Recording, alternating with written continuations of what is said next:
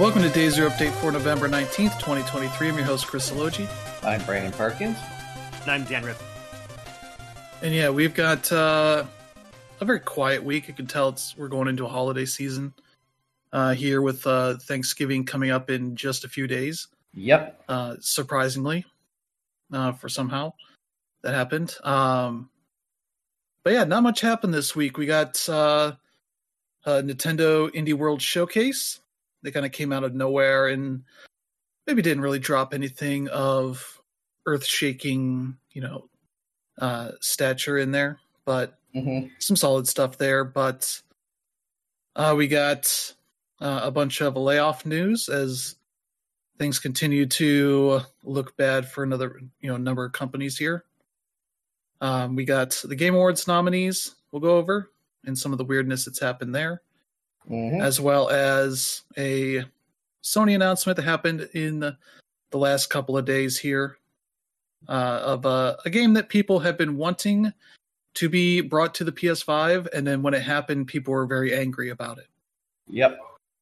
for whatever reason. I don't know because they want new games from this developer, and they're apparently not allowed to work on anything else. hmm while they're doing that. So, yeah, we'll get to that stuff uh, in a bit, and as well as your s- subscription news uh, on stuff coming to PlayStation Plus and Game Pass here hmm over the next uh, week or so.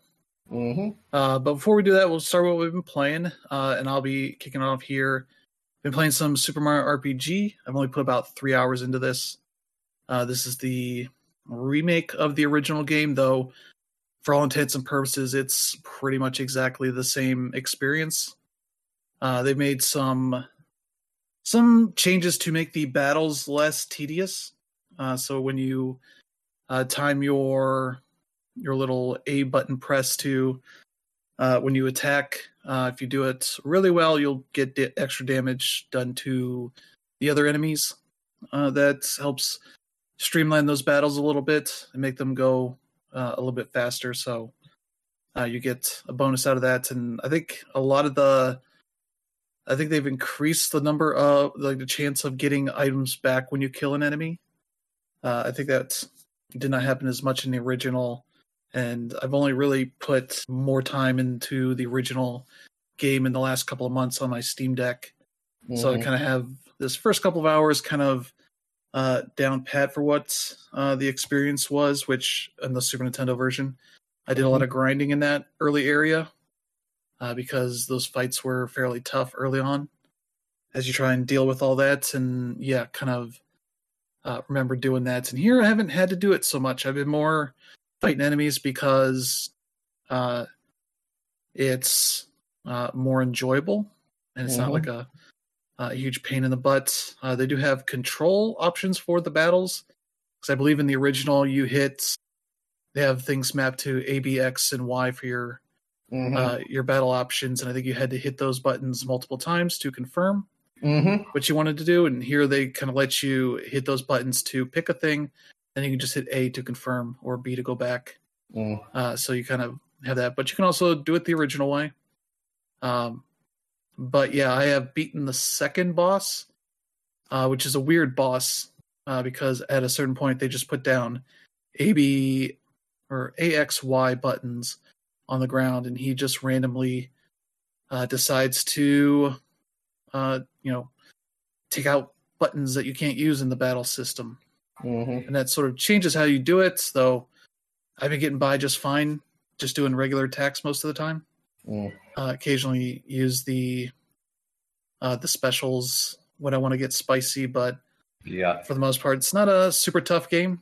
Mhm. So yeah, that's been kind of that experience. the The graphics are a nice improvement, but I still am not a huge fan of the like squat art style Mhm. that everybody has and uh but yeah everything else looks better it runs better um still has these weird mini games that are kind of just not good but they keep them here of like uh you're just gonna swim down this waterfall and you can hit the button to swim back up a bit because you're trying to collect coins as you go down Mhm. and you randomly go into these holes that take you through little like tunnel rivers where you occasionally get an extra item out of it from watching other enemies just messing around in there. I don't know. It's it's not a great mini game. It's just sitting here button mashing uh, a bunch, and then there's when we are going down a river on these barrels and jumping to get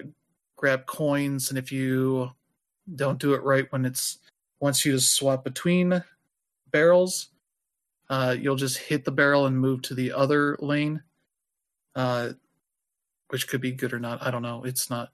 You're just collecting coins. It's nothing really major. They let you replay it for some reason Yeah. because you want to do better at it. It's Mhm. like I don't, I don't know. I get enough coins as it is. I don't need to grind that out. Mm. So yeah, there's like a lot of weird little stuff like that. It's like I could have done without it, but whatever. It's not a big deal. Yeah. So yeah, um, that's Super Mario RPG. Probably still keep going uh, for a bit, but I'm past where I was in the Super Nintendo version, which I think I had beaten the, or I was about to beat the sword dude, hmm the sword boss, Yeah. uh, to get your first star. I think it is. yep. Um, and then yeah, you get the the second star, and I think uh, you get Geno, and he explains the entire thing that's going on with these stars, uh, what their purpose is, and all that. And so yeah, it's like all right, sure. Um, and it has like one annoying little puzzle thing. It's like a musical puzzle, but they just don't really tell you like how it really works. And that was a whole weird thing. I just looked up the the answer from the Super Nintendo version, and I got it a coin that I or not a coin, a card, so I could go buy more stuff from this tadpole shop because they have memberships for whatever reason. So yeah, the Super Mario RPG, it's fine. It's exactly the game you remember it as, but now it's somewhat more, you know, the control scheme is a bit more, I guess, elegant, and they all like have full motion now. So, Yeah, it has cutscenes and not just like isometric views of characters doing things. They still have that the weird like pantomiming stuff that Mario can do mhm. and turning into other characters. I was like, why don't you do that more often, Mario? Mm. Turn into Bowser and beat somebody up. Uh, but that's too imaginative for this game, I guess. So yeah, that's uh Super Mario RPG. That's out now, sixty bucks. Um, the other new game I played this week is Backpack Hero. This was in the Indie World Showcase, and uh, looked pretty neat. I played the the demo. If you search for that game's name, there's an itch page, itch.io page, that has a, a quick little web demo you can play. Mhm. That'll kind of explain the the mechanics of the battle system and all that. And I recommend playing that to see if you want to check it out Mhm. uh, for full. Um, so I did that and was like, "Ooh, this is right in my wheelhouse," Mm. because it is uh it is a game that takes the the general idea of the Resident Evil Four Mhm. uh, inventory system of you having to like rotate these items, move them around, try and fit all the items you want into your inventory, and puts that in like a roguelite game Mhm. uh, where your character has gotten this magical backpack that can expand and hold a bunch of items. And uh, as you run into enemies in the dungeons, um, you use the items in your backpack as your you know your weapons, and you have uh, initially like three energy to use Mhm. uh, for items, and they'll tell you like this is a this is a one energy item uh, weapon. You know, this is two, this is zero kind of thing, and you start uh, messing around with that to uh, get extra damage and all that kind of stuff. You also have armor to add shields Mhm. to block damage that you know is coming in. So kind of like Slay the Spire, you know what your enemies are going to do Mm. uh, for the next turn. So you know, like, oh, these are these are going to put up their own shield, so I should go in and do as much damage as possible. Mm. Uh, that kind of stuff. So um, that's a kind of fun uh, system that uh, been really getting into. And you know, there's armor and all that, and there's a lot of little modifiers of like you know, there's armor. It's like any any uh, armor that is you know sitting next to this Mm. gets a plus one defense kind of thing. Uh, and that'll add to the amount of block you start with. Start with the the block shield, and Uh, you can get weapons that get benefits that same way, where they'll do more damage when they're next to certain things, and you get some items that are like, do not put this next to anything, or else its damage gets nerfed big time. Mm. And so as you level up in a dungeon, you get to add more inventory space to your backpack. And so you can kind of go out in any direction, northeast, south, or west on the backpack. And so like you might have items that need to be away from other things, and so you can even like uh, build out little tunnels that are like here's just for this item kind of thing, so I can have that do its thing and use all the rest of it for everything else. Uh, but early on, you can kind of figure out uh, how to you know put stuff together to kind of get some pretty powerful builds in there that uh, makes the the rest of the the dungeons pretty easy. Uh, Mhm. And when you go in for a run, it's usually like three three floors, maybe do two or three fights at most in a in a floor. Uh, but you're going around buying stuff because you're trying to collect things. Uh, because when you finish a run, you go back up uh, out of the dungeon to the the town that uh, when you start is kind of been left and abandoned. Uh, used to be a good town, but the the king or whatever has had you know all the people run off and uh, all the buildings destroyed and all that.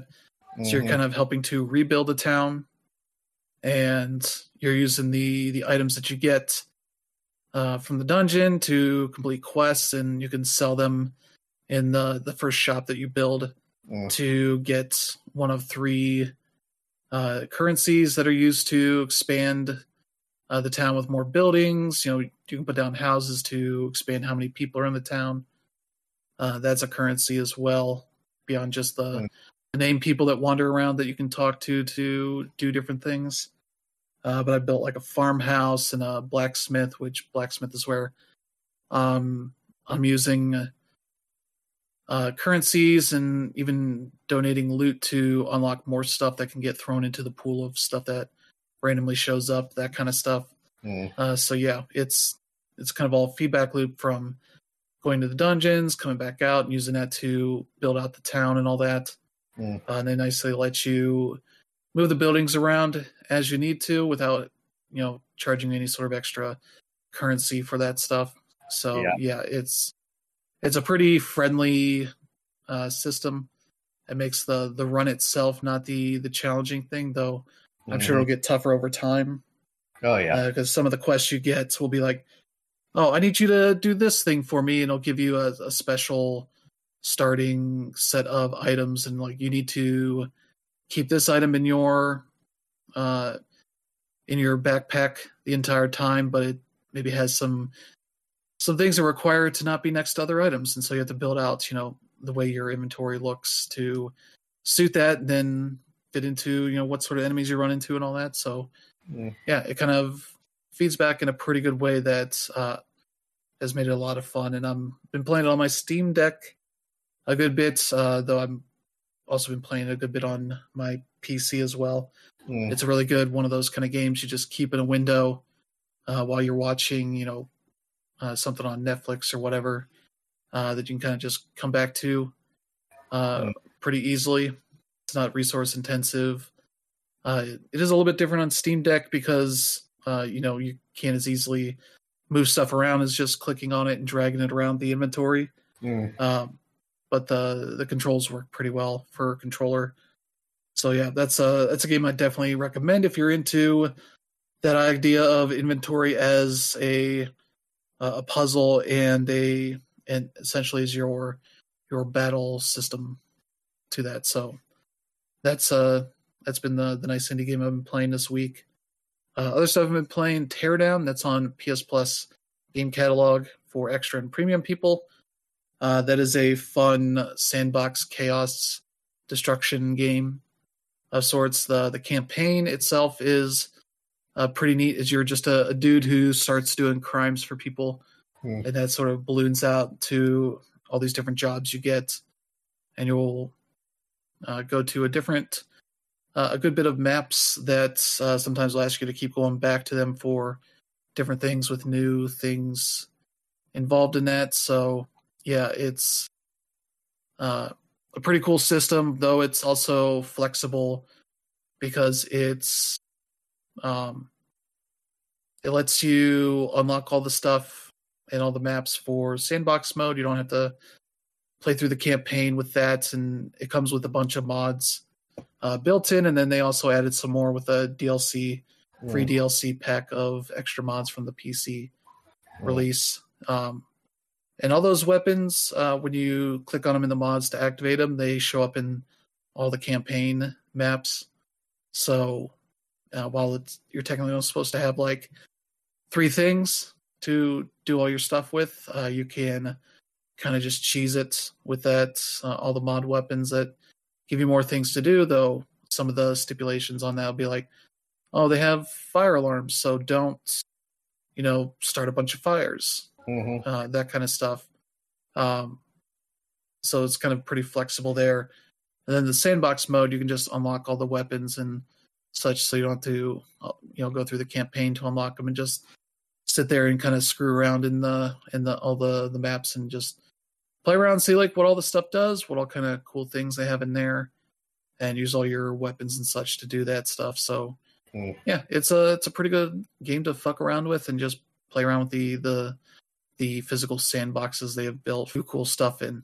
Mm. So yeah, the only thing you're not getting is you're probably not getting any of the the licensed stuff that has been made as mods for the PC version. yeah. Uh, like they obviously have things like lightsabers that can cut down stuff pretty easily, or like a physical IKEA store that you can go in and Mm. burn down a bunch of stuff and blow things up. Um, but for my PC, not being great with uh, all that more intensive physics messing stuff, um, Mhm. this runs better. I have not been able to crash it yet, Yeah. but I'm sure you can put enough stuff in there in a Oh, map yeah. to because one of the mod maps they add in is a California home that has a bunch of stuff in there. Mm. I started burning a bunch of things in there, and then the frame rate got real, real iffy for a bit. Uh, I also do recommend when you unlock all the weapons, there's like a uh, what nitroglycerin Mhm. little thing in there that you could just uh, stack them up, a bunch of them uh, together, and I did that through uh, one of the maps uh, in the campaign, uh, just in the sandbox mode. I just made this huge long line of these nitroglycerin tubes uh, and blew up one chunk of it and watched it kind of blow apart the map uh, Mm. as it sort of wound its way around to where I had it, and that was pretty fun. So it's definitely one of those kind of good fun, fuck around games with it. So Mm. that's definitely worth checking out. And uh, the last game I've been playing is Power Wash Simulator. Mm. They got their Back to the Future DLC out now for eight bucks uh, with five jobs in it. I've gotten all the achievements on the Steam version for that, Mm. and that's been uh, a lot of fun. It's it goes story wise a bit different than the others. I don't know if this is like a license thing or not, um, but the you're not necessarily brought into the world of Back to the Future, but more back to 1985 or you know 1983 whenever they made the the original movie um as they uh as you're hired by the film producer to come in and clean stuff from the movie. And so initially you do doc brown's van at the twin pines mall uh that kind of stuff. And uh the producer chimes in some but you also get alex the intern who Mm. uh, apparently does not get to look at the script and kind of just tells you what he thinks is going on from what he sees uh, the actors doing, and so he has some some wild ideas. But uh, yeah, you get the Doc Brown's fan at the mall. Uh, you get the uh, the DeLorean time machine uh, also to clean at the mall, uh, and that's pretty fun, especially once you finish that. It goes in fly, you know, drives over and goes 88 and goes through time. Uh, kind of fun stuff with that, which you're like, well, if this is a film, why is the why is the DeLorean able to do that? Yeah. they've they're just like, ah, probably because it's cool. Uh, so yeah, you get to do the the clock tower, uh, which lets you go inside that building up to the the top part where the you know, where Doc would be coming out onto the ledge to Mhm. uh, lay the wire and all that. Yeah. And so that's pretty cool. You get to clean inside that room as well as out on the ledge and all that. and Mm. so yeah, that's fun. As well as they have the whole uh, uh, the whole area kind of mapped out. You can kind of go walk around and take a look at. So I was doing that, just enjoying the the sights there. hmm Um, then you get brought back, you know, for when they start working on two and three, Yeah. Uh, to work on the Holomax Theater, Yeah. uh, which disappointingly is the only part of the map that has been changed for Back to the Future Two. Mm. Um, the rest of that, like square, is the same as it was before, uh, which is a little disappointing. But uh, the way the they frame it in the story is like they just started working on it and got the the Holomax Theater Mm. uh, built, and then uh, apparently when the producer like explains the plot to the the people making the set and all that, they apparently destroyed their brains. So they thought the the the dark present uh, was part of the future thing, so they get it trashed and dirtied uh, at the same time. You know, before they even do anything, so they bring you in to activate the the holographic shark.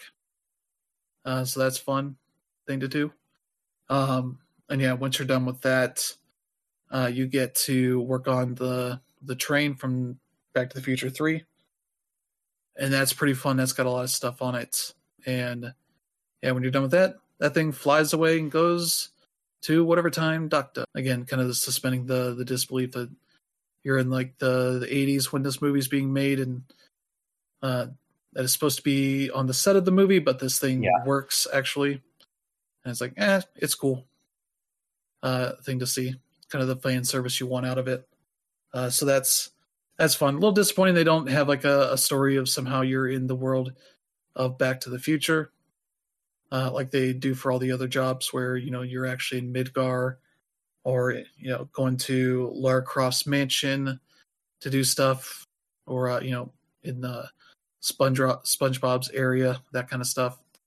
Uh, but it's still pretty fun for what it for what it is. I could have maybe hoped for another map here. Uh, maybe have the uh, I don't know where maybe Doc's uh, workshop in either the the past timeline in 1955 or in the the old west. Uh, those would be fun to do, but uh, what they got there is pretty good for that, and the trophies and achievements aren't too bad either. So that's been fun, and uh, that's been pretty much what I've been doing. So, Brandon, what have you been doing?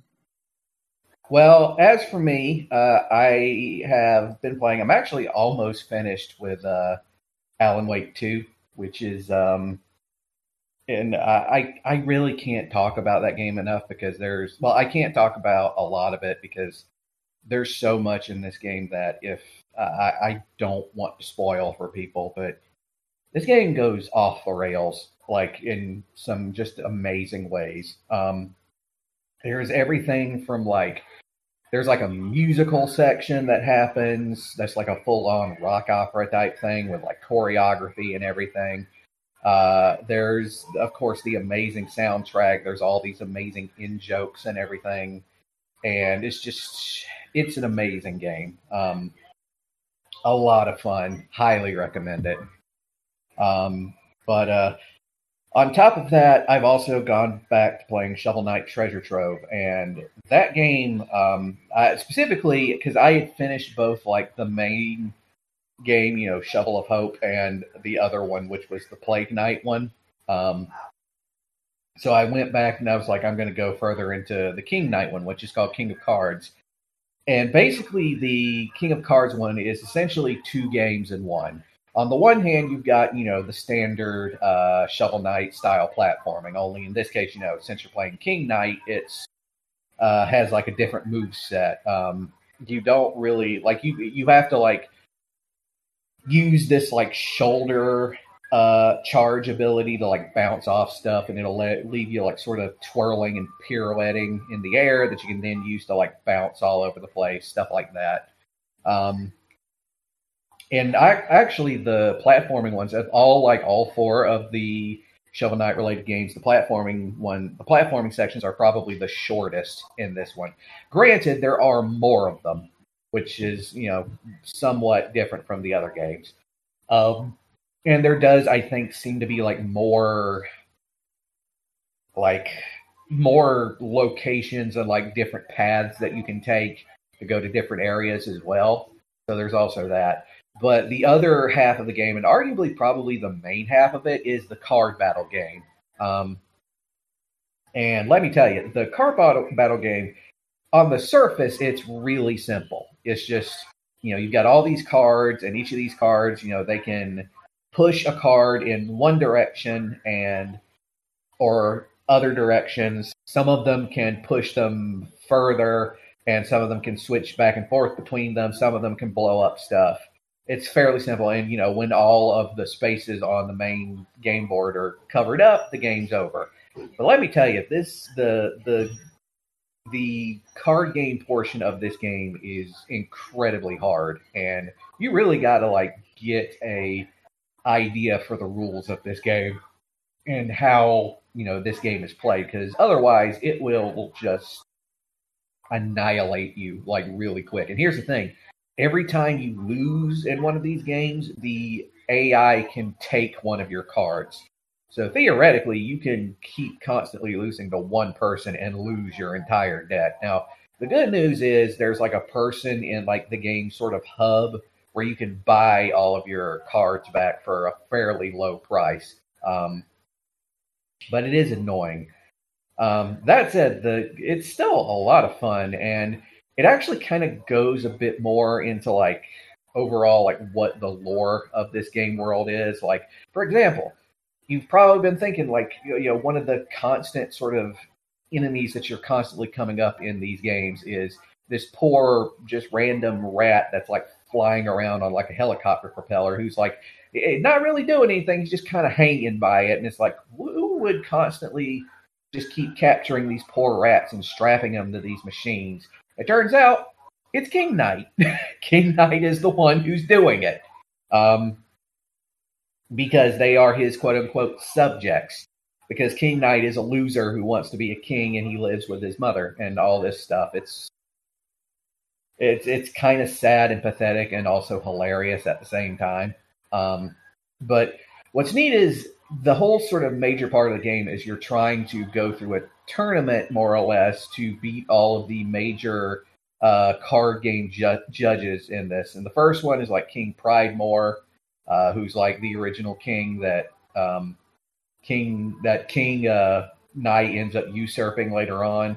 Um, there's also uh, the Troupple King. Uh, he's also one of the other um, judges you have to face. There's some others. And um, as you go on, you can actually recruit a bunch of new people because of it. Because what happens is when you win the first like mini tournament, you get recruited by Bard Knight into this sort of like flying this like this airship that's manned by like these flying pirates, more or less these air pirates. Um, and you can sort of like gather new members of your crew along the along the way as you go. Um, yeah, it's just it's it's a lot of fun and it's it's an enjoyable game. Uh, it's really it's really amazing to realize just how they managed to not once, not twice, not three times, but four different times managed to go back to the drawing board, take all the basic guts of Shovel Knight, and somehow manage to manage to like reinvent the wheel.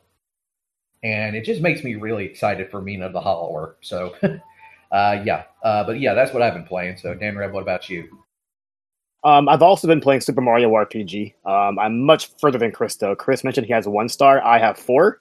Um, and I've never beaten this game. Like, you know, I've, I, have talked about this a few times in the past. I'll, I'll, go ahead and tell my story again.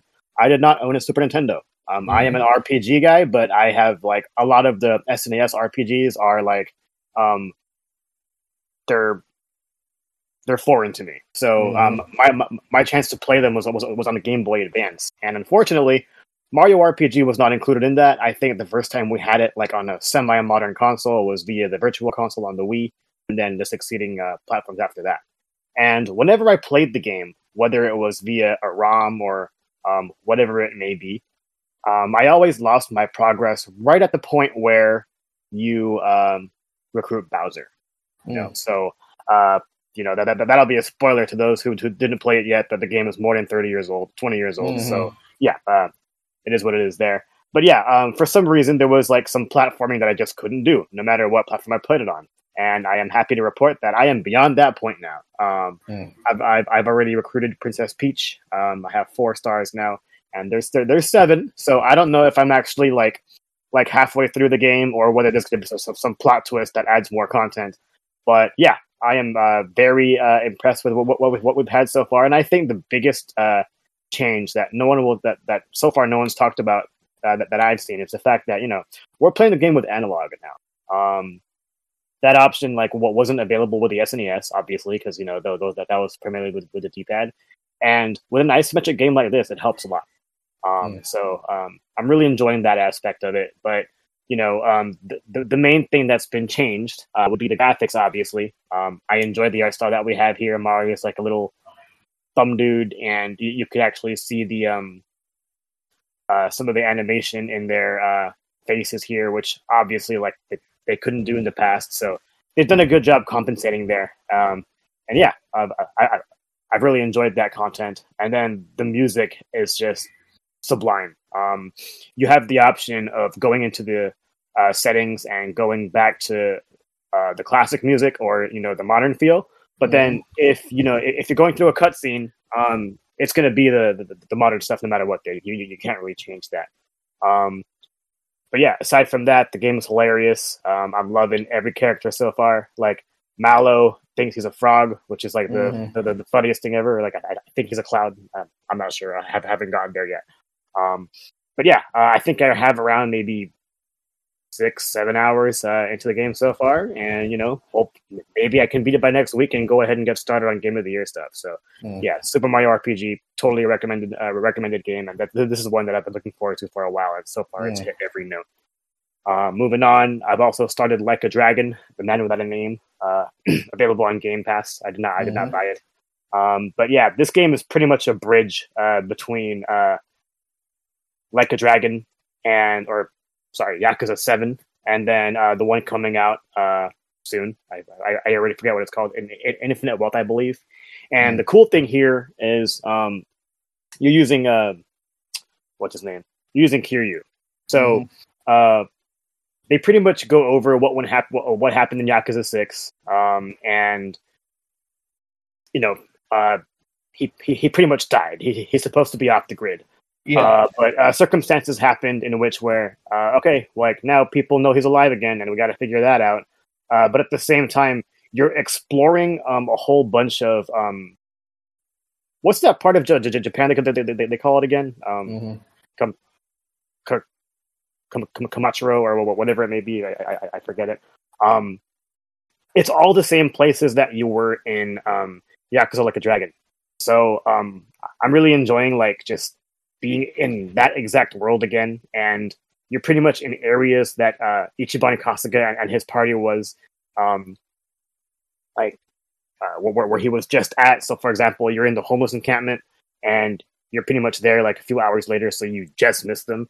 And the game has done a good job of like putting you in areas where you just missed them. And I'm like, oh man, if he was just here a little bit a while ago, he would have seen Ichiban and everybody. So yeah, uh, this is a game that I plan on getting back into as soon as I beat Super Mario RPG, considering I know how short it is. Um, but yeah, uh, really enjoyable. Um, not much to say uh, uh, aside from what I played with the demo.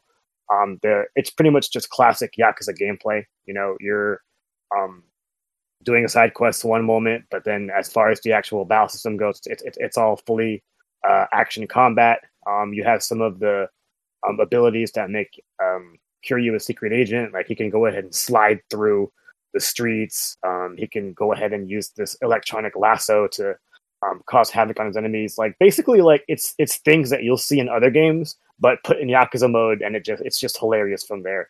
It's funny because like Yakuza can always be as serious or as uh, funny as you make it out to be, and that's that that's really the um, the charm in this series that the game has really encapsulated. Um, and then last but not least, um, um, on again, off again with Final Fantasy 16.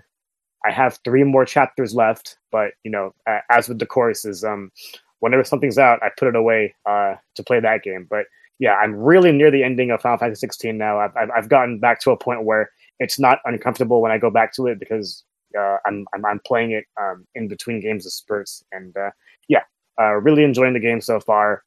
Um, again, I have, I have three chapters left, so the, the, end uh, is within sight. But I'm at a point where the side quests are starting to get annoying. Um, and this is really the main knock on the game. Uh, people don't like the side quests just because they're plentiful and they're pretty basic. They, they, they don't really require you to do much. They're, they're, they're kind of like Animal Crossing favors where you just, you know, go from point A to point B after you receive that task. And then all of a sudden you go from point B to point C. And usually you, you, you solve the thing from there. Maybe you'll be a boss, whatever it may be. Like it's very Yakuza in its intent, but at the same time, just uh, way more serious. Um, and the reason why um, it's rough now is because we're towards the end, but at the same time, side quests are popping up left and right in areas that you already visited. And the uh, the quick travel definitely helps, but the fact that they put so many out at this point in time when you don't really think they're needed just really bogs the pacing down, and um, that's really unfortunate because the game has great great pacing otherwise, especially when you decide to um, when you decide to just go with the main story. Um, don't get me wrong, the side quests do help and they really um, add to the overall setting. But when it comes to the uh, plot at hand, they haven't really helped yet. And um, I do, I mean, I, I, am already this far in. I might as well just do them all uh, before I actually beat the game. But, you know, um, on, on Thursday, I spent like four hours doing side quests. Um, and, and in that amount of time, I probably could have beaten the game, but I've been doing the side quests instead. So it is what it is there. Um, even though that's bogged down, bogged down experience, I still I still very much enjoy it. And with the recent announcement of DLC coming, um, I'm excited to like you know relive more legends in uh, Clive's shoes. So yeah, that's been about it for me. All right, so yeah, let's get to some news here. Uh, we got a new month uh, for PS Plus game catalog and some more Game Pass stuff, kind of uh, coinciding here to tell us what we got for the rest of the month here. And so, yeah, the uh, PS Plus game catalog, we got a bunch of stuff here. Mm-hmm. Um, Teardown's already been uh, noted there. Uh, yeah. that came out on the 15th. Uh, the one game that's not uh, launching with the rest, but uh, the rest will be here on the 21st on Tuesday, just ahead of Thanksgiving. So you'll be able to get a chance to check that stuff out here, and let's mm-hmm. see what mm-hmm. else is on there. Uh, for PS4, Dragon's Dogma: Dark Arisen.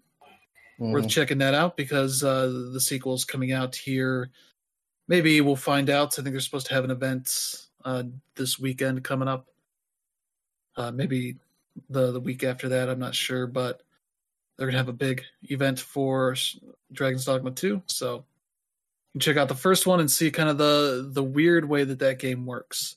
Mm. Uh, it's got shades of Monster Hunter to it, but uh, you're kind of more agile and able to like climb up on the the monst- the big monsters you're fighting, that kind of stuff, and do damage to them, almost like a Shadow of the Colossus kind of thing. But uh, you can also take uh, AI companions to help you out, and you know you learn you loan those to other people, uh, the ones you have, as well as getting stuff from other people. So that's pretty cool.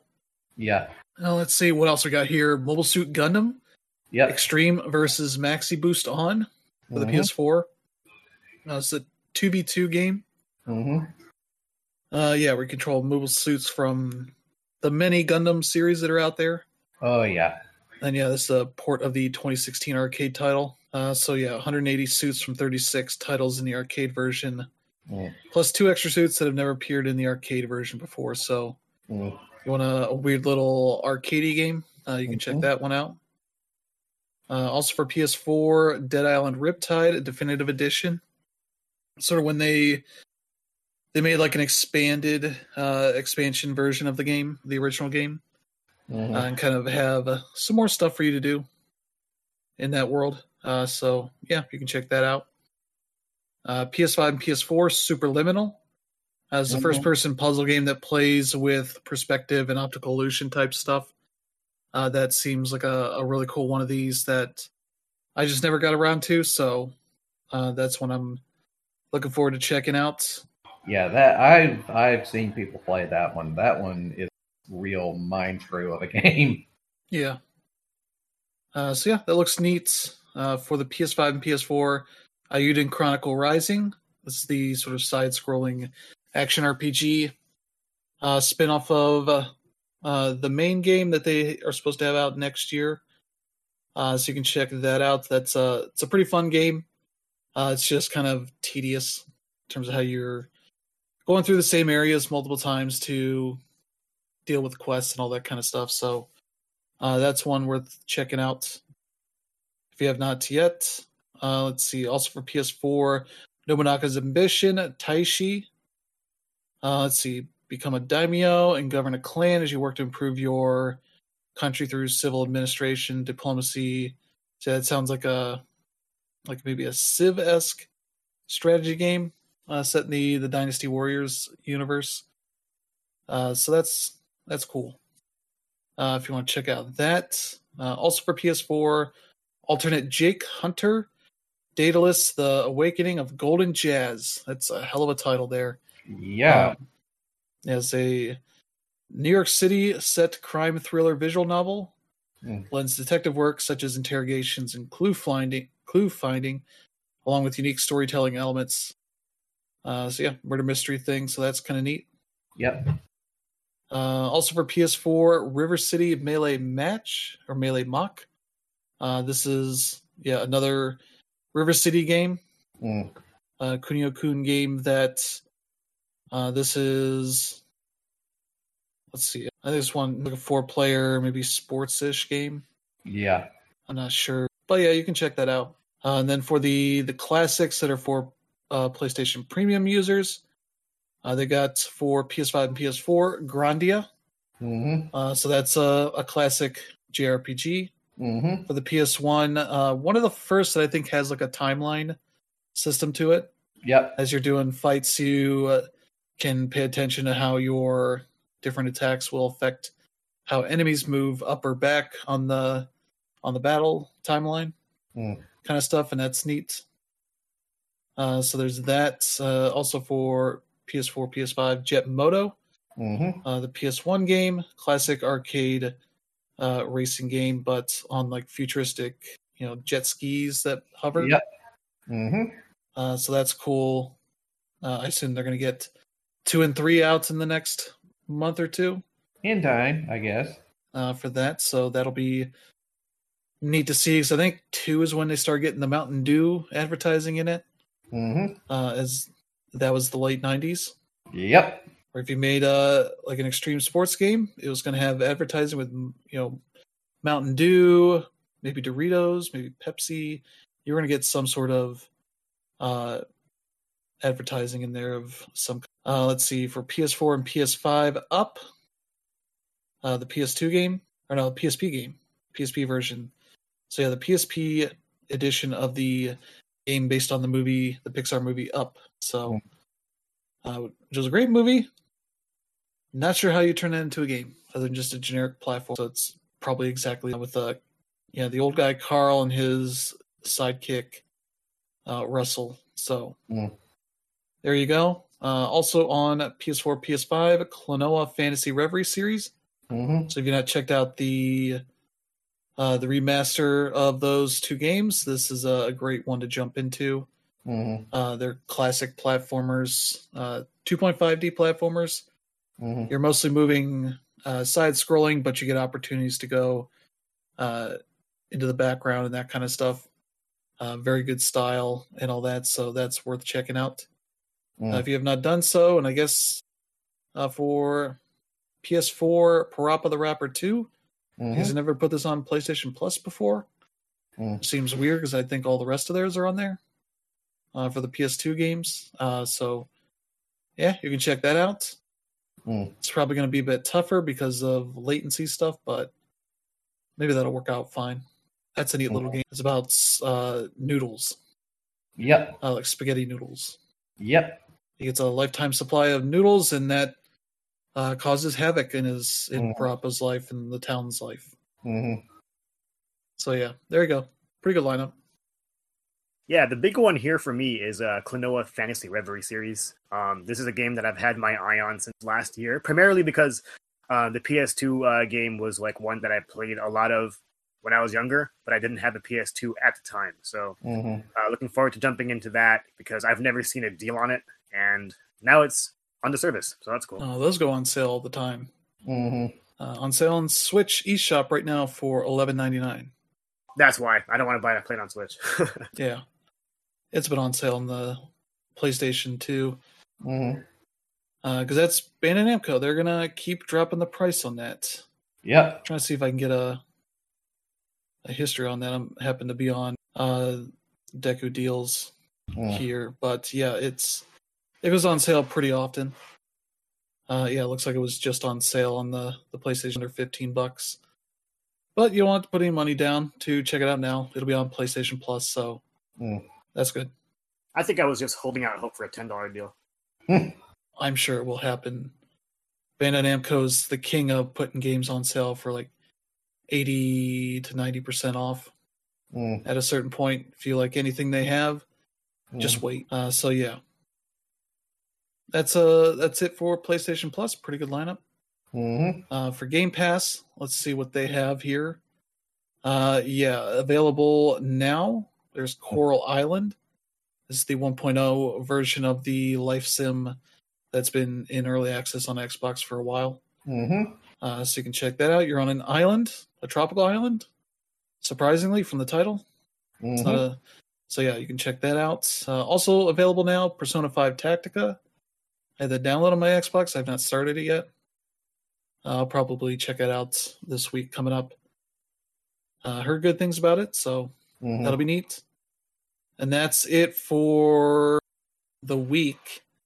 Nothing surprising coming for uh, the holiday weekend, uh, Mhm. but on the 28th, uh, for console Dune Spice Wars. Yeah. Like it's been on PC Game Pass for a bit, Yep. uh, but it's on console coming up here. This is a 4X RTS hmm uh, from the yeah the developers of Northgard, the indie like RTS game. So Mm. that's neat. You'll be able to check that out. Uh, also on November 28th, Roller Drome hmm uh, for Xbox and PC. Uh, Mhm. that is the the really fun uh, third person uh, rollerblading slash shooter game. Mm. Uh, we get to do all sorts of wild tricks and shooting dudes in this like futuristic sport uh, set in 2030, the far Mhm. off year of 2030. Mm. Uh, so yeah, that looks to be it for everything coming out for the rest of the month. So some good stuff there as we go into the quiet period, but maybe the the game awards will be where they announce some more stuff. Yep. Actually, they'll probably announce, but probably have some surprises then. Mm. Uh, we'll see. But yeah, uh, let's get to the rest of the news here. Uh, if, in case you didn't know, Half Life has reached its 25th anniversary. One of the probably the game that ended the the reign of Doom as the the big first person shooter on PC. Yeah. Um. And I mean, it, it that that that alone would be like a big deal, but it also did so many new things with the Yeah. medium that just wasn't that was just so revolutionary. Like if you play it now, it definitely has not aged well in some in some areas. Um, a lot of that has to do just simply with the fact of like the technological limitations that they had at the time. And keep in mind, this was like a high end PC game back in the day. So Yeah, yeah, which I mean, let's be fair, all of the Half Life games have been that. Like it took them basically completely inventing a new piece of technology for the third Half Life game, you know, Half Life Alyx, to be able to come into existence. Um, yeah, and that was well over a decade after Half Life 2 came out. But the first, the one thing that this game did different that all the other games did is it was the first game where everything happened in real time. The story happened in real time, the action happened in real time. There were no cutscenes or any cinematics or like that. You were in the middle of the action, and it was always going on around you. There, you know, Yeah. there, that that whole first part of the game that, by modern standards, just infuriatingly long, like tram ride to the lab, is basically them showing off like this is what we can do. yeah, yeah. It's it's the game that ended the the reign of like the Doom clones. That's what people called the genre at that point. Yeah. and it's like, oh, we can do more than just what Doom did. yeah, and there are various games that tried other things, just never got that big. Half Life was the the one that pushed through Mm-hmm. and kind of made you know it feel like a world and not just a map. Yeah. And it was well written too. That was the other thing. They got like an actual honest to God, like, you know, New York Times best-selling author to write the script and scenario for this game. Um, Yeah. And the sequel, by the way. Um, and uh, and apparently, like Gordon Freeman is a fan because he's got two of the dude's books in his locker Yeah. when you're getting the stuff out of it. Um, and also, it was just, I mean, uh, it was just, it was so well designed for the time, anyway. Um, Yeah. The fact that you know it's it's a, technically a first person shooter, but but for a good chunk of the first part of the game, you do no shooting. It's almost all based around you know using that crowbar or trying to figure out some kind of physics puzzle or you know stuff like that and yeah. yeah it just it it did so many new things it's it's one of those things where it's like going back a lot of newer people if they go back to try and play they'd be, they'd be like well what's the big deal because so much of what this game did first has been so thoroughly copied and adapted and in many ways uh, improved upon by other game studios since Like Halo took a lot from that. yeah halo definitely took a lot. and lot it. Half Life Valve two or Half Life Two came out, and then put it in a new atmosphere. it put it in the stratosphere is what it did because that was the first game where you could literally basically interact with just about every single thing you ca- you came across in the environment because you Yeah. got the gravity gun and the gravity gun was basically a revelation because you could literally pick up basically any object in the game that that thing could you know hold and throw forward and you could use it against anyone and anything um, Yeah. So much so that you could definitely see like some envy coming from the people at id software when doom 3 came out and they came out with the expansion that had the oh look it's totally not a gravity gun but it is a gravity gun Yeah, um, but yeah, um, for the record, though, I will say, um, if you want to play this, go ahead. It, it's you know, like I said, a lot of parts of it haven't aged well, but other parts of it are still quite pretty solid. Um, but if you really do want to like play this game, I would recommend just playing the Black Mesa project. yeah, or turn on like God mode or something, yeah, so you don't have to worry about the pure difficulty, or maybe do try the difficulty. Yeah. But to be honest, the Black Mesa Project basically takes this game and improves upon it in basically every way. The graphics are better. Uh, parts of the game of the original that just weren't really that good have been redesigned from the ground up. It's it's definitely worth it. But yeah, Yeah, and uh, yeah, the and Half Life is also uh, essentially with all the the expansion stuff they did for that is where Gearbox kind of came into prominence. Yep, because they worked on some of the expansions for Valve.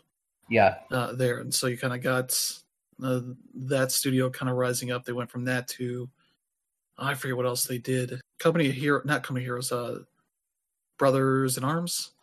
That's kind of came out of that yeah. uh, from them, and yeah, you kind of got a lot of stuff like that. That's like Also, it's it's basically like one of the birth, the part of the birth of esports because this is where uh, SOCOM originated from.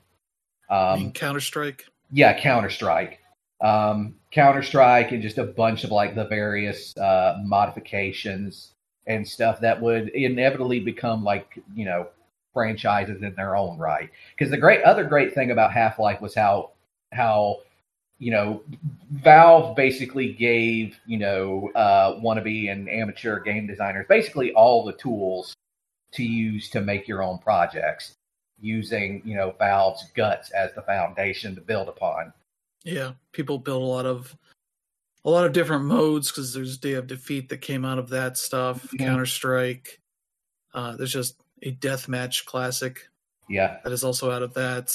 uh, Uh, Dystopia that was a particularly good one. Um, that was like a cyberpunk shooter. Um, yeah, a lot of good stuff. And eventually, you know, we got like what was the beta version of Garry's mod. Yeah. And then you know we got Source Filmmaker with Half Life Two, but um, yeah. So yeah. this one game basically kick-started like an entire section of the industry. yeah, and uh, yeah, Valve celebrating the 25th anniversary by making it free on Steam mm-hmm. uh, for not sure how long, uh, for a good bit at least. I already own it, so I can't mm-hmm. necessarily see that. Um, but also, they put out a big update to Mhm. make it uh, run and look better on newer machines, uh, that kind of stuff. Uh, make it fully playable on Steam Deck uh, without any real Mhm. like adjustments needed for that stuff. Uh, so what else have they done? Uh, they had a new graphic and rendering options, including software rendering on Linux and widescreen field of view.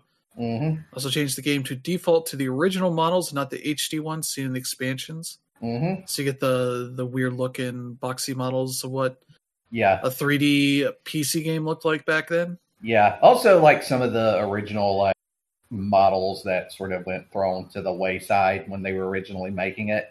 Yeah, So those are like in the multiplayer maps now. yeah. Uh, so there's that, and they also yeah put out a big hour long documentary uh, that they worked with uh, Danny O'Dwyer of formerly of GameSpot. Mhm. Uh, this is one of his side projects, not no clip, but he started a new uh, uh, side thing to do like company funded documentaries when they want to do that, uh, versus ones that are self funded, like the ones that No Clip has been doing. Mhm. Uh, so that's like a, a whole thing, so you can watch that and learn a lot about the the game and all that. Mhm. Uh, so that's cool. Yeah. Uh, yeah, as weird as for as much as that game is beloved, everybody did not like the end of that game in the alien area, the Xen. Yeah, that's that's where the Black Mesa project came in and basically redesigned it from the ground up. So yeah, that's where like you could clearly tell what parts they had a lot of time to work on and what parts they didn't. yeah, you you get to the end of the game. It's like, yeah, this is part where you know Gabe and Co- Gabe and company were like, yeah, we're kind of at the finish line, guys. We just got to marathon this shit. yeah. Okay, it's free until the twentieth, so Yeah, by the time this probably comes out, it may be over. So Yeah. hopefully you saw that on your own, but Mhm. that's well worth checking out. hmm And speaking of old games, uh, The Last of Us Part Two hmm uh, is getting remastered for the PS5. A thing people have wanted Naughty Dog to do ever since that game came out. You know, the summer before the hmm PS5 launched, hmm and now they're very mad about it because I guess it took them too long or something. I don't know. hmm They want the new games from Naughty Dog, and it's like they're working on them. They Yeah, got, they got multiple teams. They can deal with that. yeah. You got to remember the huge amount of labor that goes into those games, and remember they already got into some shit for you know the crunch that they had to make people go through when doing uh, Last of Us Part Two. So Yeah. Yeah, especially uh, with this game, I believe a lot of the the work on it has been from the the newer parts of the studio, the newer Mhm. people have been working on this uh, versus the Neil Druckmann's team that is supposedly working on something new. mhm. Uh, but yeah, they have. Let's see, it'll be out January nineteenth, twenty twenty four. Mm. Uh, it'll have. Uh, let's see. Yeah, there's a bunch of new stuff in here. It'll be a ten dollar upgrade if you're already on the PS4 version. Mhm. Uh, so that's good to see. Uh, yeah, the they have a new mode called No Return, a roguelike survival mode, Mhm. so that you can kind of go through randomized encounters and uh, test your test your skills And now because that is a game that has a, a lot going on uh, with all the combat and the stealth and all that. So uh, that is uh, an interesting new mode. Uh, yeah, includes a bunch of playable characters, so that's cool. You're not just playing as Ellie there unless you want to play as her. Uh, Yeah. Let's see. Yeah, the the guitar. Uh, you can kind of just keep playing that. Mhm. They have a guitar free play mode. Yep. Uh, so you can just do that. Use audio effects pedals to modulate your performance. Play as different characters in several in-game locations. Customize the mood and feel of your set. Uh, so that's cool. Uh, let's see what else they have here. Uh, yeah, they have a new set of lost levels in part two Mm, master allows players a unique chance to check out some playable sequences previously cut from the game.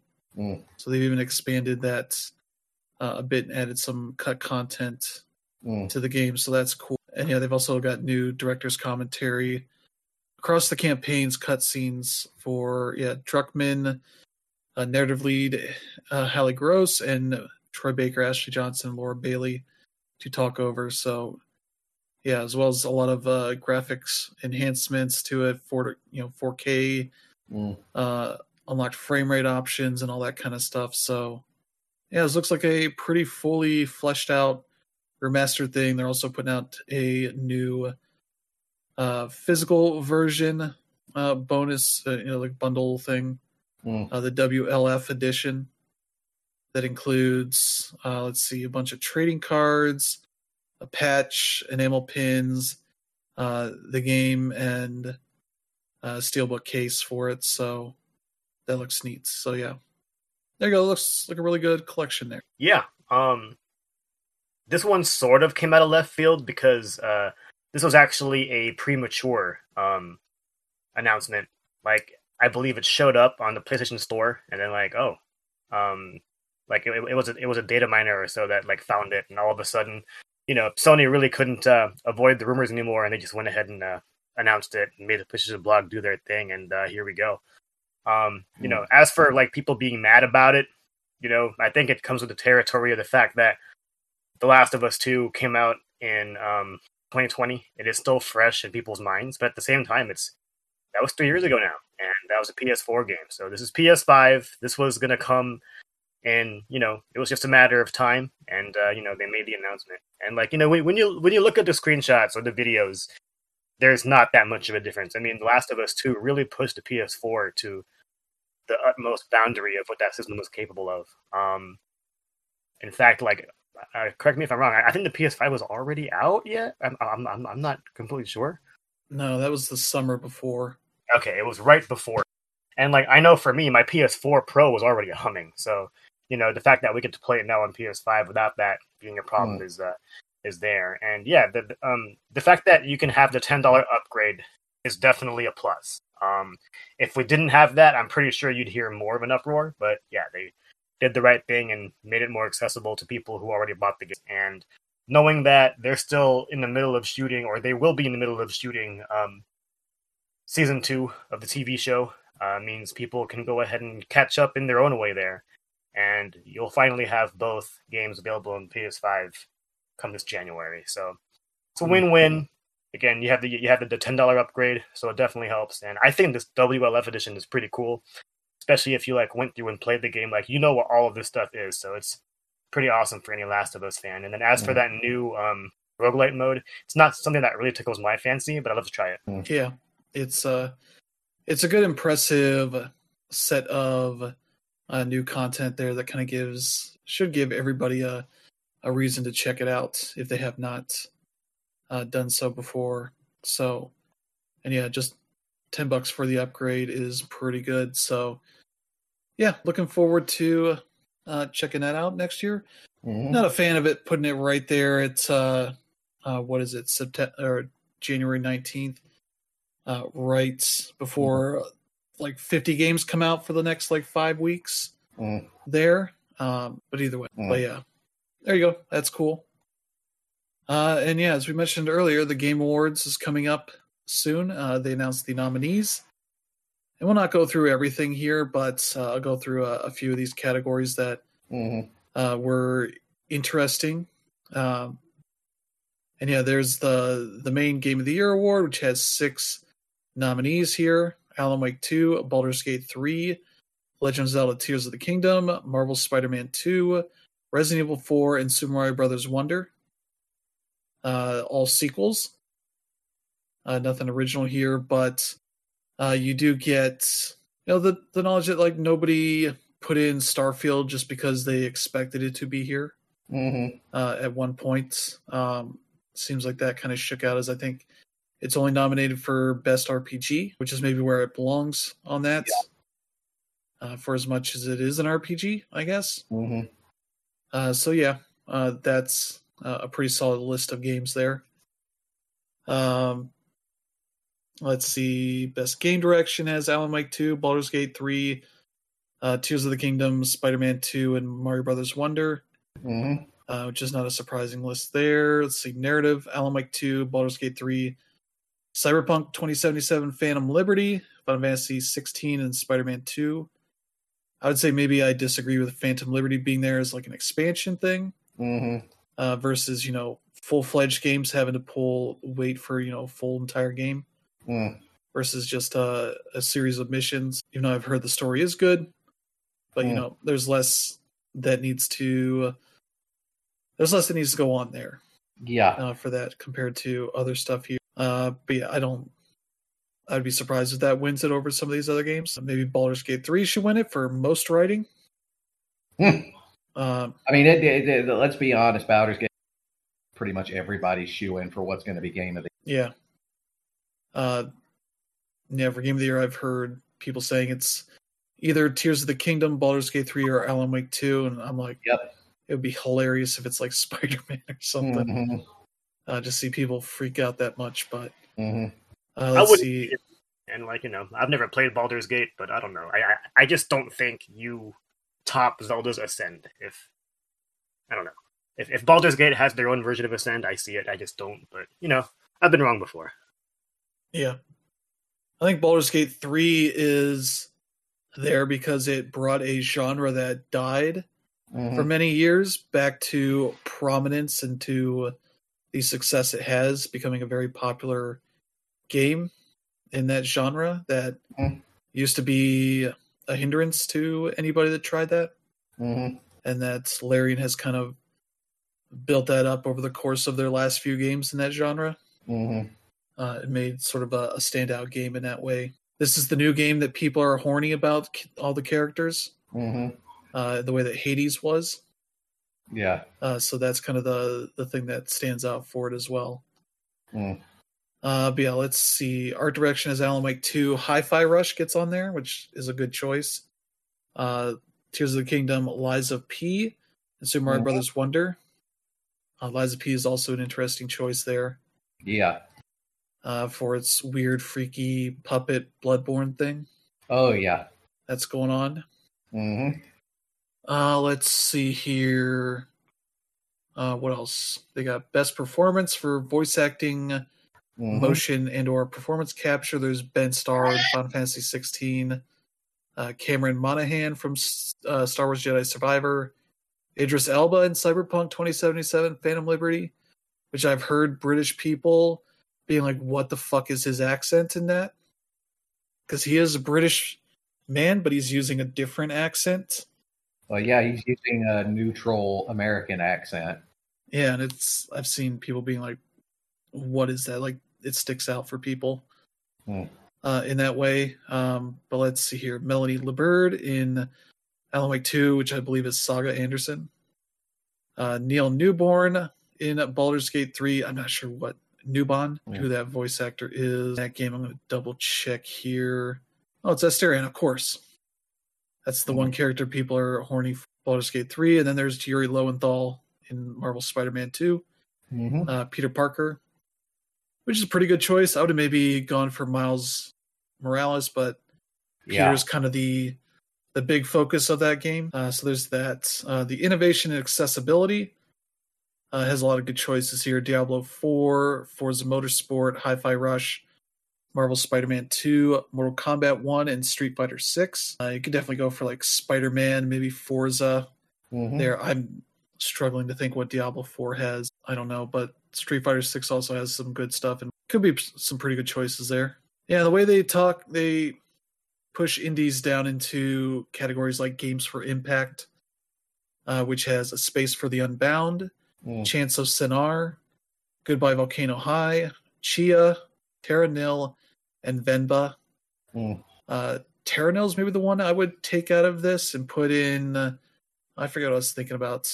Oh boy, I forget what that was. The one that kind of stuck out to me is like could be replaced by. Um, yeah, all the others have some very good messages to them Mhm. uh, that kind of stuff. So, yeah.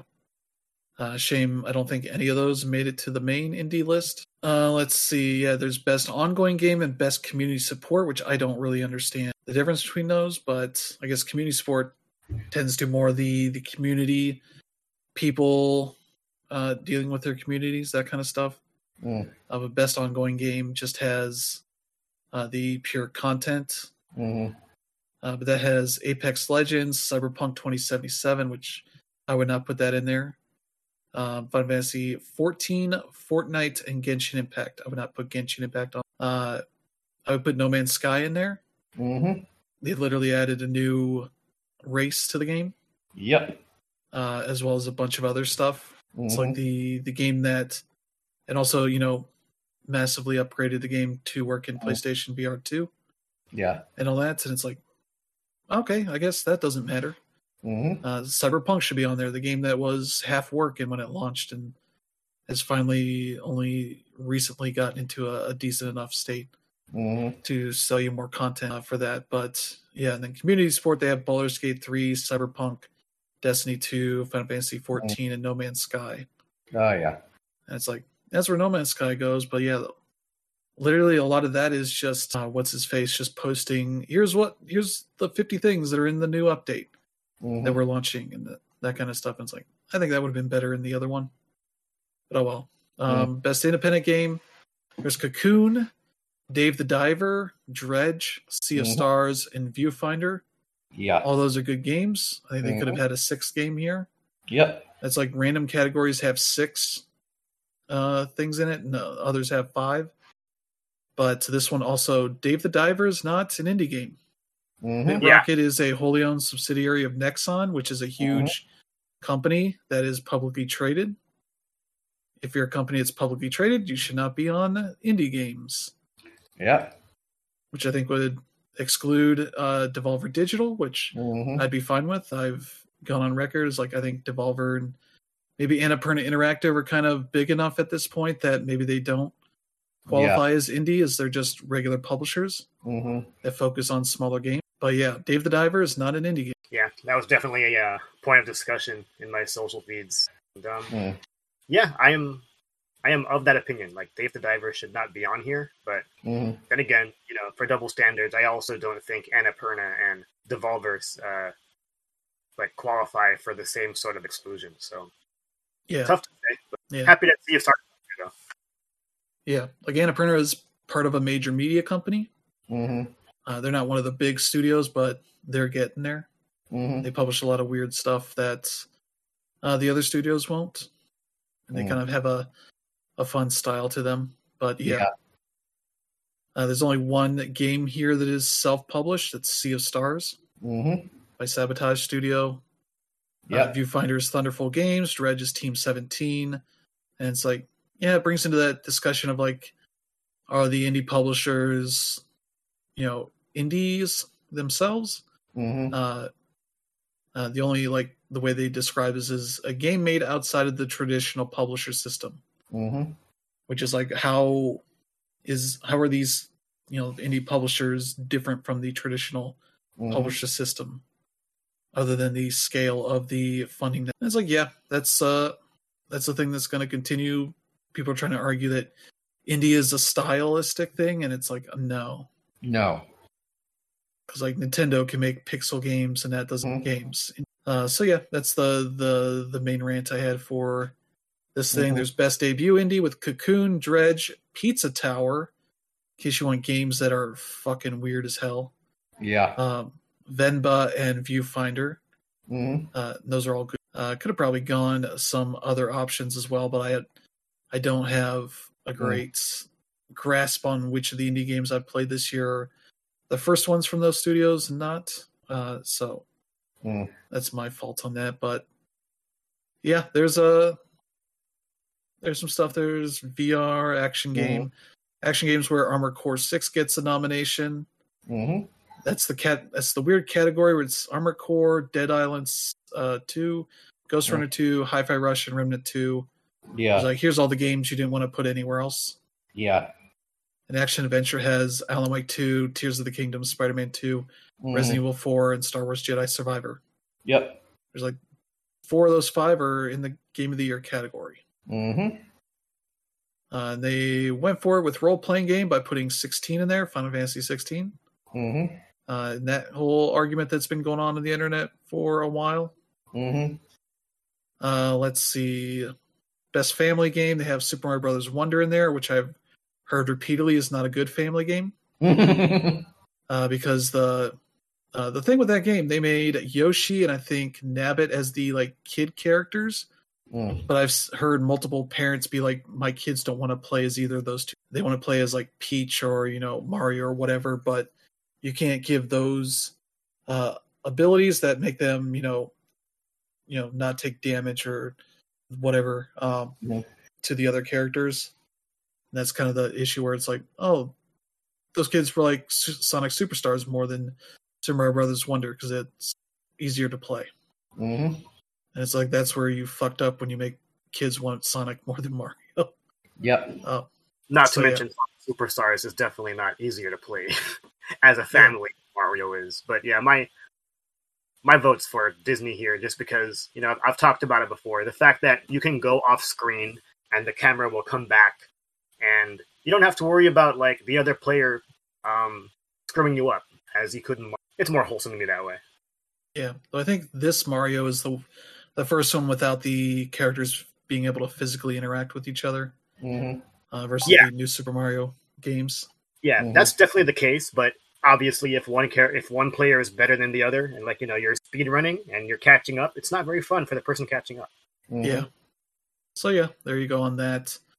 That category is always the here's all the Nintendo and Nintendo like games hmm uh, to that. So uh, though Nintendo's all over the best simulation slash strategy game, hmm is they got Advance Wars one and two, Fire Emblem Engage, and Pikmin four in there.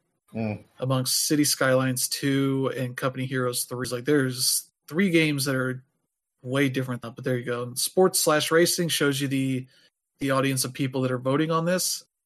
As the only sports game in here is EA Sports FC 24. There's no like MLB The Show or Madden or 2K or anything. All the rest are racing games: Forza Motorsport, Hot Wheels Unleashed 2, uh, F1 23, and the Crew Motorfest. Uh, so that's kind of where you can see like, oh, the people voting on this are more into racing games because they went that deep on the racing games to be like, the Crew should get nominated here. Hot Wheels Unleashed 2 should get nominated here Yeah. uh, for that. So that's kind of the the weird thing. But uh, let's see. Adaptation has Castlevania, Nocturne, Gran Turismo, The Last of Us, Super Mhm. Mario Brothers movie, and Twisted Metal, which Yep. those are all pretty good. Mhm. I'd maybe go Twisted Metal of the ones I've seen here, Yeah. uh, which is just Mario Brothers, and uh, I am getting The Last of Us from Target for ten bucks whenever I get that. Uh, and yeah, for the weirdest category, most anticipated game. Final Fantasy VII Rebirth, Hades 2, Like a Dragon Infinite Wealth, and Mhm. Star Wars Outlaws, and Tekken 8. Three of these four are out in the first two months of the year. They're out within like two and a half months of the, the Game Awards happen. So you can go pre order them now. You can't pre order Hades 2. Maybe not Outlaws. I don't. Maybe you can. There's no date on that one. hmm That's a weird Yeah, category. I mean, like part of the problem is just we don't know what's coming out next year, and the Game Awards is pretty much what tells us. Yeah. Mm. So yeah, that's your that's some of the categories here. Uh some pretty good stuff. We'll probably stream this. Yeah. Uh, that'll be the seventh, I think. hmm Uh let me double check. Yeah, the seventh. Uh so that'll be some we'll talk over and uh see how you know what kind of cool stuff gets announced. Maybe GTA will get announced there, or maybe hmm uh they'll do that between now and uh and the the show. But hmm there you go for that stuff and let's get to some bad news amazon games uh, a game company you never think of Yeah. they've laid off 180 jobs Yep. in their games division uh yeah let's see the the layoffs are focused in two areas the crown twitch channel for to be eliminated altogether and the games the game growth teams Mm. Uh, they were notified through an email from the VP of Amazon Games. It's the second wave of layoffs the the division of the company has faced this year. hmm Uh, so yeah, that sucks a lot. That's a lot of people there Yeah. uh, for that. Um, but yeah, then we got next here Digital Bros. hmm You probably don't know this company by name. Uh, Mm, they yep. are a parent company to somebody you might know of, 505 Games, and probably Mm. other stuff as well. Um, they announced plans to lay off 30% of its staff. hmm Uh, I don't know if there's a a number that people have on how many people they have. It hmm might be tough if you don't know the entire workforce or whatever, but uh, that's a lot of people, 30%. percent Um, yeah, they're saying they're doing so to align with the new competitive market hmm and be just like everybody else laying off people, I guess. hmm Uh, but yeah, they publish, you know, Control, Gun, or Ghost Runner 2, Payday 2. They published the PC version of Death Stranding, but like that. But yeah, Mm. they've uh they've done some good work, but mm yeah, they're just another one of these companies laying off a bunch of. And the the biggest one, the Embracer Group, they have announced that the the wave of layoffs they've been doing since the summer started hmm has reached over 900 people. hmm I believe the number I saw is 904. hmm Uh, so that is a shitload of people. Part of that was closing Volition down. hmm I think shortly after they celebrated their 30th anniversary. mm Uh, let's see, there have been layoffs at Crystal Dynamics, Beam Beamdog, Zen Studios, Digic Pictures, and Mm. more, uh, as well as uh, a bunch of other uh, stuff going on at Embracer. So yeah, not a great time for layoffs, especially at this point in the uh, where you know people are looking forward to the holidays, maybe a little bit of time off, hmm and getting some awful news that they'll have to add job searches to that whole hmm period. So hopefully they got some good severance to help uh, help them make ends meet for a bit here hmm uh, while they search for a job. But yeah, not a great time for more layoffs. Yeah. Uh, so yeah, uh, and some more worker news. hmm Sega employees have said that uh, Sega is threatening mass layoffs if Mhm. they uh, keep wanting to unionize. hmm As retaliation for unionizing, a new unfair labor practice filed by the Communication Workers of America hmm accuses Sega of forcing employees into a meeting where they were told their jobs would be offshored to Mhm. Japan and Europe rather than bargaining over the layoffs directly with the union. hmm uh, which you might remember when they voted to form this union. That Sega was like, "Hey, we'll work with them. We'll see what we Mm-hmm. can do." And you can tell how much they gave a shit about that. hmm Uh, they're threatening the layoffs would impact forty percent of the group, hmm roughly eighty unionized employees total. Uh, being a union does not necessarily mean you won't get laid off. It just means you should get better uh, severance package as a result. Uh, should that happen, but obviously, people shouldn't be losing their jobs because they've unionized. hmm Uh, they should just, you know, bargain with them and get uh, a good deal for them. Yeah. Then they get happy employees. Yeah. But yeah, they're gonna deal with this complaint being filed and see how that goes. hmm Uh, so yeah, th- there you go. Yeah. And that's your bad news for the week. Yeah. lame, obviously. Like this was like a few days after that uh, they said that they'd be giving a whole bunch of Atlus employees raises. Uh, Mhm. oh, well, how about in America? Guess that's your answer. Yeah, Yeah.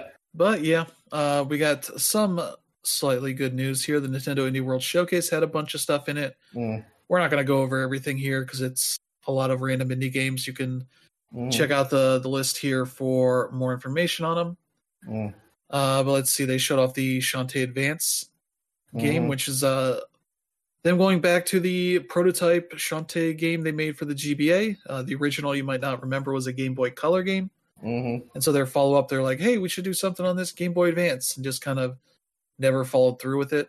Mhm. Decided to work on other stuff, um, but now they've come back to it uh, with uh, Shantae Advance Risky Revolution. Mhm. Uh, that'll be coming out sometime next year on PlayStation, Switch, and PC. Mm. Uh, let me see. They had some timed console exclusives here. There's On Your Tail. Mhm. Uh, this is a let me see what this is. Yeah, story driven life simulation game Mhm. uh, featuring a bunch of uh, anthropomorphic animals. Uh, so yeah, sleuthy story driven life sim of relaxation, investigation, and knowing how to play your cards right. I Mhm. think you might be able to play actual cards in this. I'm not sure, but Mm. that seemed neat. Uh, that is Switch and PC next year, timed console exclusive. hmm There's Howl, which is like a turn-based uh, strategy game, hmm uh, but not maybe what you think about. But there's a demo out now on on uh, the Switch, but that's coming to hmm PS5, Xbox Series X and S, Switch, and PC. Yeah, I think the Switch version's out now. Uh, it might not be out on the other platforms yet. Um, Mhm. yeah, there's Backpack Hero. I talked about that. That's a good one. Uh, let's see. There's a Highland Song that's out December 5th for Switch and PC. That's a neat looking game. hmm Uh, it's a narrative adventure game with a lot of like musical stuff to it, Oh yeah. rhythm and survival elements that has a really nice uh, style to it. So that's one Mhm. to keep an eye on. Uh, Moonstone Island has been out on PC for a while. Hmm Uh, Nintendo's gotten the Switch uh, exclusive on that mm for a timed console exclusive at launch. That's spring of next year. Uh, Outer Wilds is finally coming to the Switch on December 7th. hmm So be able to check that out. Planet of Lana is finally coming to other platforms. It's been on Xbox Yeah. since the spring. Uh, it's coming to P- uh, PlayStation and Switch this spring, this hmm next spring. Um, Heavenly Bodies is out on the Switch February 2024. It's a fun little physics space game. Yeah. Uh, let's see. Urban Myth Dissolution Center is a neat looking game. hmm Uh, that one, uh, let's see. It's a mystery adventure game. Mm. That looks pretty neat. Join forces with the psychic director of the Urban Myth Dissolution Center and solve a variety of cases involving cursed relics, rental properties with shady histories, and hmm dimensional. Uh, so basically, a bunch of weird shit, supernatural shit happens, hmm and so you got like that kind of thing. And yeah, they ended saying like, "Hey, Braid Anniversary Edition's also coming to the Switch," because they announced that a couple weeks ago. It was just coming to PlayStation, Xbox, and PC hmm on April 30th next year. I didn't put that news because Jonathan Blow sucks. Fuck him. Yeah. Seriously. Uh, but yeah, we'll get to some better news here. Black Friday's coming up. Uh, this is a weird uh, year for that because hmm this stuff's been going on for a bit hmm as uh, Black Friday just spreads out throughout the month of November, hmm uh, that kind of thing. Uh, this list uh, did not come from Cheap Ass Gamer, came from Reset Mhm. Era. That somebody managed to compile a lot of the stuff there. Mm. Uh, it has some of the digital stuff on PlayStation Network, but this might be the the PlayStation Direct hmm uh, for physical stuff. Uh, if you want to go to the eShop and uh, the PlayStation Store and Xbox stuff, look Mhm. up dekudeals.com. I'll probably put a list on that, a link to that on here. Uh, Nintendo's stuff goes live on Monday hmm uh, for that, but uh, other games, there's a, there's some interesting stuff out there. hmm Uh, if you've been waiting on some of this stuff to go on sale, hmm like Assassin's Creed Mirage be 40 bucks here at a bunch of places. Uh, for that, um, yeah, what else here? The Atari 50 collections, 20 bucks at a bunch of places. Uh, let's see, AW Fight Forever's 40 bucks at some places. Uh, what else is here? Some some of those indie physical games are going to be on sale. Uh, Crisis Core, 30 bucks. If you want that one, the Final Fantasy VII Reunion. hmm Uh, for that, there's Dead Island 2 is 35 bucks. The Dead Space remakes 35 hmm uh, at a couple of places here. Uh, you can get Diablo 4 for 50 bucks at Best Buy, it looks like. Uh, 60 bucks at Walmart if you want to pay more, I guess. hmm That's how you want to do it. Uh, Disney Dreamlight Valley, 35 bucks. hmm Uh, what else here? Uh, Elden Ring's 30 bucks. hmm See on PS4 at Best Buy, you just get that and you get the PS5 version for free. Hmm Free upgrade there, so you can check that out. Uh, let's see, Final Fantasy 16 for 40 bucks. Uh, let's see, Fire Emblem. No, that's just Warriors Three Hopes. Mhm. That's 30 bucks. Uh, let's see here. Oh, yeah, where's The Last of Us? I was gonna see that because it's a ten dollar upgrade. So if you uh, you can get that for twenty bucks at Walmart, so you get that. Uh, only pay thirty bucks essentially get the PS5 version. hmm That's not bad there. Uh, one that I particularly like, Theater, yeah, Theatrhythm Final Bar Line. You get it for thirty bucks, uh, at least on the Switch. I don't know if there's other editions. hmm But yeah, you'll probably have better luck looking on the websites directly for some of this stuff because they don't always publicize which ones are Mm. all in their sales. as much as I've looked through like Best Buy for like movie stuff Mhm. that they had on sale, it took me a while to figure out what I wanted. But Barbie, that movie is ten bucks uh, for the Blu-ray edition. That's Mhm. a very good price for that. It's one of the the best movies I've seen this year, so that's uh out there. Yeah, Ratchet and Clank Rift Apart for thirty bucks at a couple places there. That's worth checking out. Mhm. Uh, so yeah, there's some some good stuff. Check out the the link here. Mhm. Uh, the eShop and the the PSN and the the Xbox store has some more stuff going on. Some of the companies didn't wait for Nintendo to do their Mhm. thing. I think Activision Blizzard already put their stuff on sale, Mhm. so you can check that out. Um, but yeah, the the Deku deals uh, kind of does a pretty good job of compiling all that stuff together, but Oh yeah. may miss a few things, but you can uh, check that stuff out. So yeah, there's going to be a lot going on here. I already got all my my Blu-ray Mhm. orders out for the week and some Christmas stuff done. So yeah, there you go. Mhm. Yeah, I mean, like a lot of the Black Friday sales already started early. Um, for me in particular, with gaming, uh, nothing Mhm. really floated my boat, and like I'm kind of kicking myself because a couple of weeks ago, or was it last week, Target did a buy two get one free sale, and a lot of the um, stuff there that Amazon matched was already on discounted price. And Mhm. looking at looking back at it, I should have just ordered and just returned if I saw some Diablo was like sub forty five from I believe I saw Mortal Kombat for like around fifty, but buy two get one fill. But anyway, um, I did get, get get some stuff already, not related to gaming. I got Mhm. movies like you mentioned. I ended up getting Barbie. Then I bought two monitors, a mic, and a, a standing desk. So even though I won't be gaming with Mhm. So yeah, there you go. That's kind of uh, gonna do it for the week this week. We'll be back after the holidays. Uh, Mhm. Hopefully the poop coma is over by then. Yeah, uh, we should be pretty good for next week. So yeah, yeah, uh, thank you to Brandon Denver for joining this week. always. Uh, we'll be back next week as we are one week closer to uh, December. Somehow, this is the month that is both uh, going really fast as Thanksgiving did not feel like it was going to be this week. Yeah. Um, and then we'll get uh, to next week and be wondering why November is already over. hmm Uh, so, yeah, it'll be a fun time as we get through the holiday season. hmm Uh, but yeah, thank you all for tuning in. If you enjoy the show, for let friends and family know they should check it out and select Mhm. strangers Yeah. uh, that are also uh, weirded out by how fast uh, we got from Halloween to Thanksgiving. Seriously, it was like Halloween was over, and the very next day, it just it happened so fast. I've already seen people with their Christmas decorations up.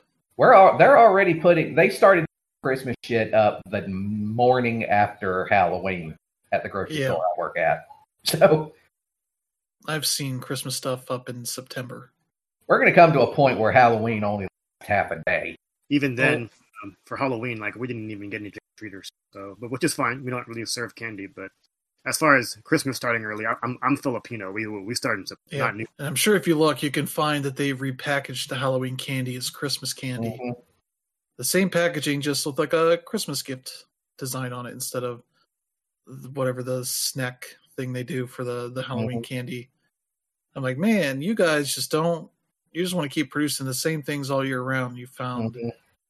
I've seen Christmas trees that were black, so you could put them up for Halloween. Mhm. I'm like, what the fuck? We don't need trees for every ho- holiday. Mhm. But yeah, that's your holiday rants for the week. Yeah, thank you all for tuning in. I hope you have a good week ahead. We'll see you all next time. Have a good one.